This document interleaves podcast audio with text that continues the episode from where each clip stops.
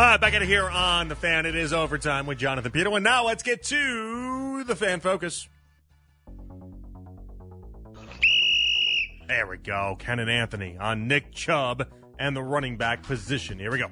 I mean, the one thing people brought up could they form their own union? And in short, the answer is no. Right? I mean, I saw Andrew Brandt talking about this over the weekend. They really can't. They really can't. It's the CBA. Um, I heard obviously everybody weighed in on the running back situation last week because, quite frankly, there was nothing else going on in football other than players starting to report. Uh, but that was that was the big conversation all over football. What are we going to do about running backs getting paid? Um, I'm surprised so many people care. I mean, I know we, we have we have our rooting interests. We root for our guys, but the really good running backs have been paid in the NFL. The guys that Running haven't been getting paid. Still, running back is still a very important position to fans. Fantasy football, the whole. Fa- I mean, guys our age. I mean, we grew up with Barry Sanders. We grew up with Emmitt Smith. Running backs, guys our age, we love running backs. We do. And you harken back to that level. Like I don't know what a kid thinks, but I, I bet a Browns fan. I mean, my son loves Nick Chubb. I'm sure all his buddies like Nick Chubb. I mean, it's a big deal. So I, I don't know if running back. He's awesome to root for. Yeah. He's been so much fun to root for. And, and you look back at Browns fans who are older than us, they'll call in about Jim Brown or Earnest Byner or, or Kevin Mack or anybody. So running backs are always important to fans. Fans will get behind them. But what do you do? Because it's not like we're going to stop watching football games. Mike Florio had written for Pro Football Talk that it was his suggestion that their suggestion, I should say, for Pro Football Talk, but it seems that it's Florio's suggestion who's spearheading the thing, that tell the NFL now that no running backs are going to participate in next year's offseason program. Okay, And that- then what? I don't. Who cares? That seems to be toothless. I and don't know do if you're Browns gonna have- fans do Browns fans care if Nick Chubb wasn't No, at see video of him squatting 700 pounds all the I- time. I, don't know if anybody matters. I don't know if that matters. I- Andrew Berry actually referenced how, how, how much people love you know Nick Chubb and his off seasons anyway. So Yeah. This is this is just not something that matters uh, in the end. I was thinking about that, and we, talked a lot about the running back spot in the eight o'clock hour Audacy Rewind. Go back and listen to it. But what would happen if so? Like quarterbacks right now are everything. Could you imagine twenty years from now if the NFL world has evolved in a point where it's like, yeah, quarterbacks don't matter. Uh, wide receivers are what makes a team. That's kind of the logic, and I have to remind myself that sometimes. You know, running backs were such an important part of football's past. Walter Payton, guys like that, Barry Sanders, all these running backs, all these guys that were just all time one of ones and, and really shaped the league. And now a lot of people that grew up watching football thinking running backs were the everything are being told they don't matter and it's jarring to a lot of people, and, and it's not easy to make sense. The same way, if you told me 20 years from now, well, no, who your quarterback is doesn't matter. It's wide receiver. I'd be like, mm, that doesn't add up to me, friend. You gotta, you gotta give me some hard details on that one. And I think there's a, a hang up there, and I think a lot of people are having a hard time with that and trying to make the acceptance of running backs and how devalued they are in today's NFL. They were not always this disadvantaged and devalued. Now they are, though, and that's the reality.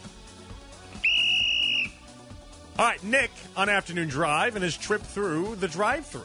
part of this is on the drive through because those speakers get softer and softer the older I get. So it's like Do your impression. Uh, would you, would you like to order today because it wasn't there now, and we like that. We got it. and like uh, one more time. Well, I think what I'm saying is you're a fat ass and you need to go ahead and order your food so you can leave. Like, okay, so I'm dealing with that. The kids are fighting in the background, passive aggressively messing with each other.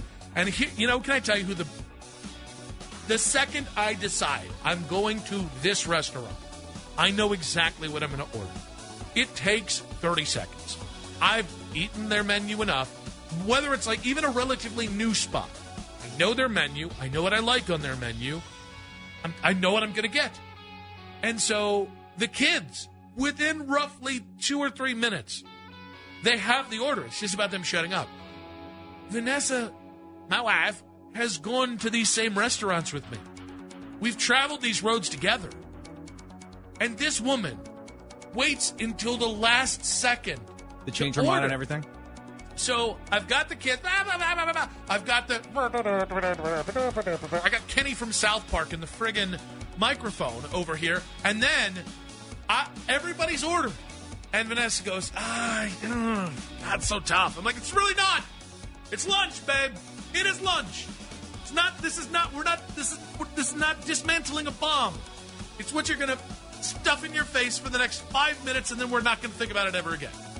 And then she goes, oh gosh, I think I'll take a number three.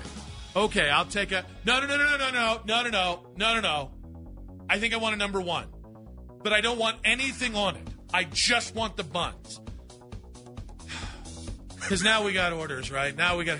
Okay. All right, we'll take a number. No, no, no, no, no. Uh, what was that, sir? I always just want the What was buns, that, Nick. sir? What was that, sir? Oh, you like that? Did you say number one?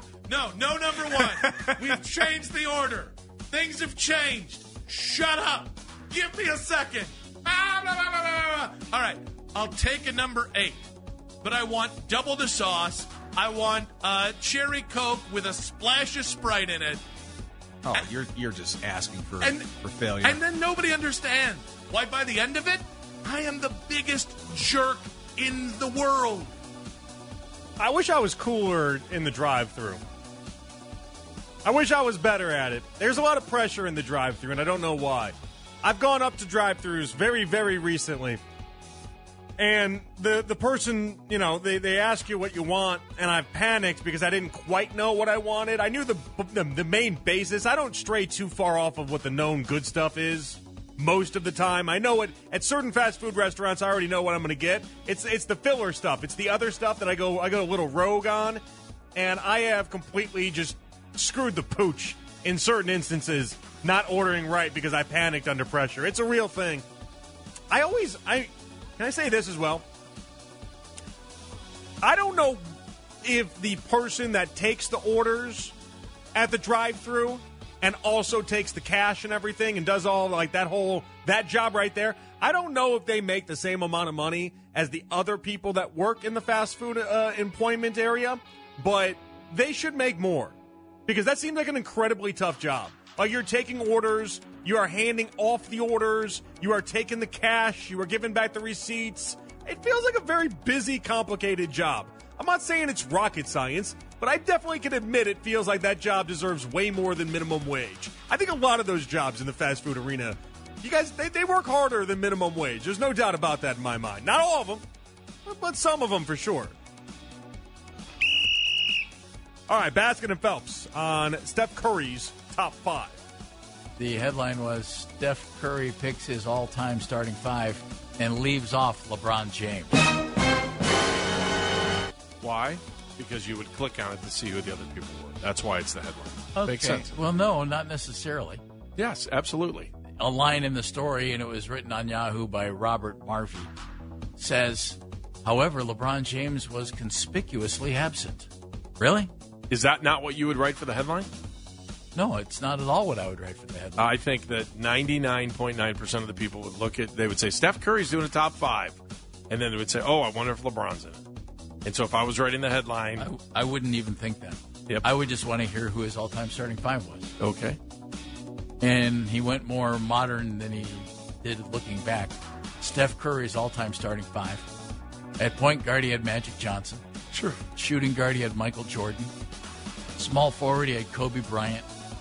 Power forward, Tim Duncan. Center, Shaquille O'Neal. Obviously, not realizing that Wilt Chamberlain, Bill Russell, and Kareem Abdul-Jabbar could outplay Shaq on their worst days. Yeah, I, I was the Shaq one. I agree with that. Even though Shaq was such a dominant force and outstanding. It's a bad top five. No other way around it. Steph Curry, bad top five. That's why we don't ask basketball players to put together their top five. Unless they go on TV years later and end up like Perkins or someone that uh, just completely obliterates any sense of reality when they do these lists. It's amazing to me how Steph Curry got this so wrong, but there was 100% a slight at LeBron James there, and that's not even up for debate. He made a point to leave LeBron off, which tells me I don't care how many compliments Steph Curry can give LeBron in years to come.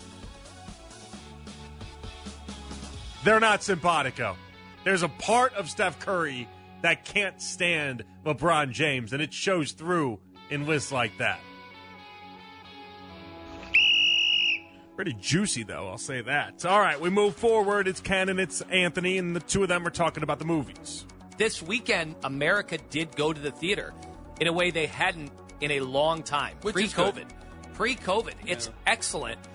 But is it going to take these types of movies? How often are these types of movies going to come out that warrant it? Can, will it get back to, hey, people go to the movies every week, and that's every weekend, and that's what they do? Maybe this is the is the anomaly. I don't know. I want things to do, but at the same time, the whole movie theater seat thing, where I know you just made fun of Double A. I'll say this real quickly. Like trying to make beds out of it. I don't want strangers to get too comfortable.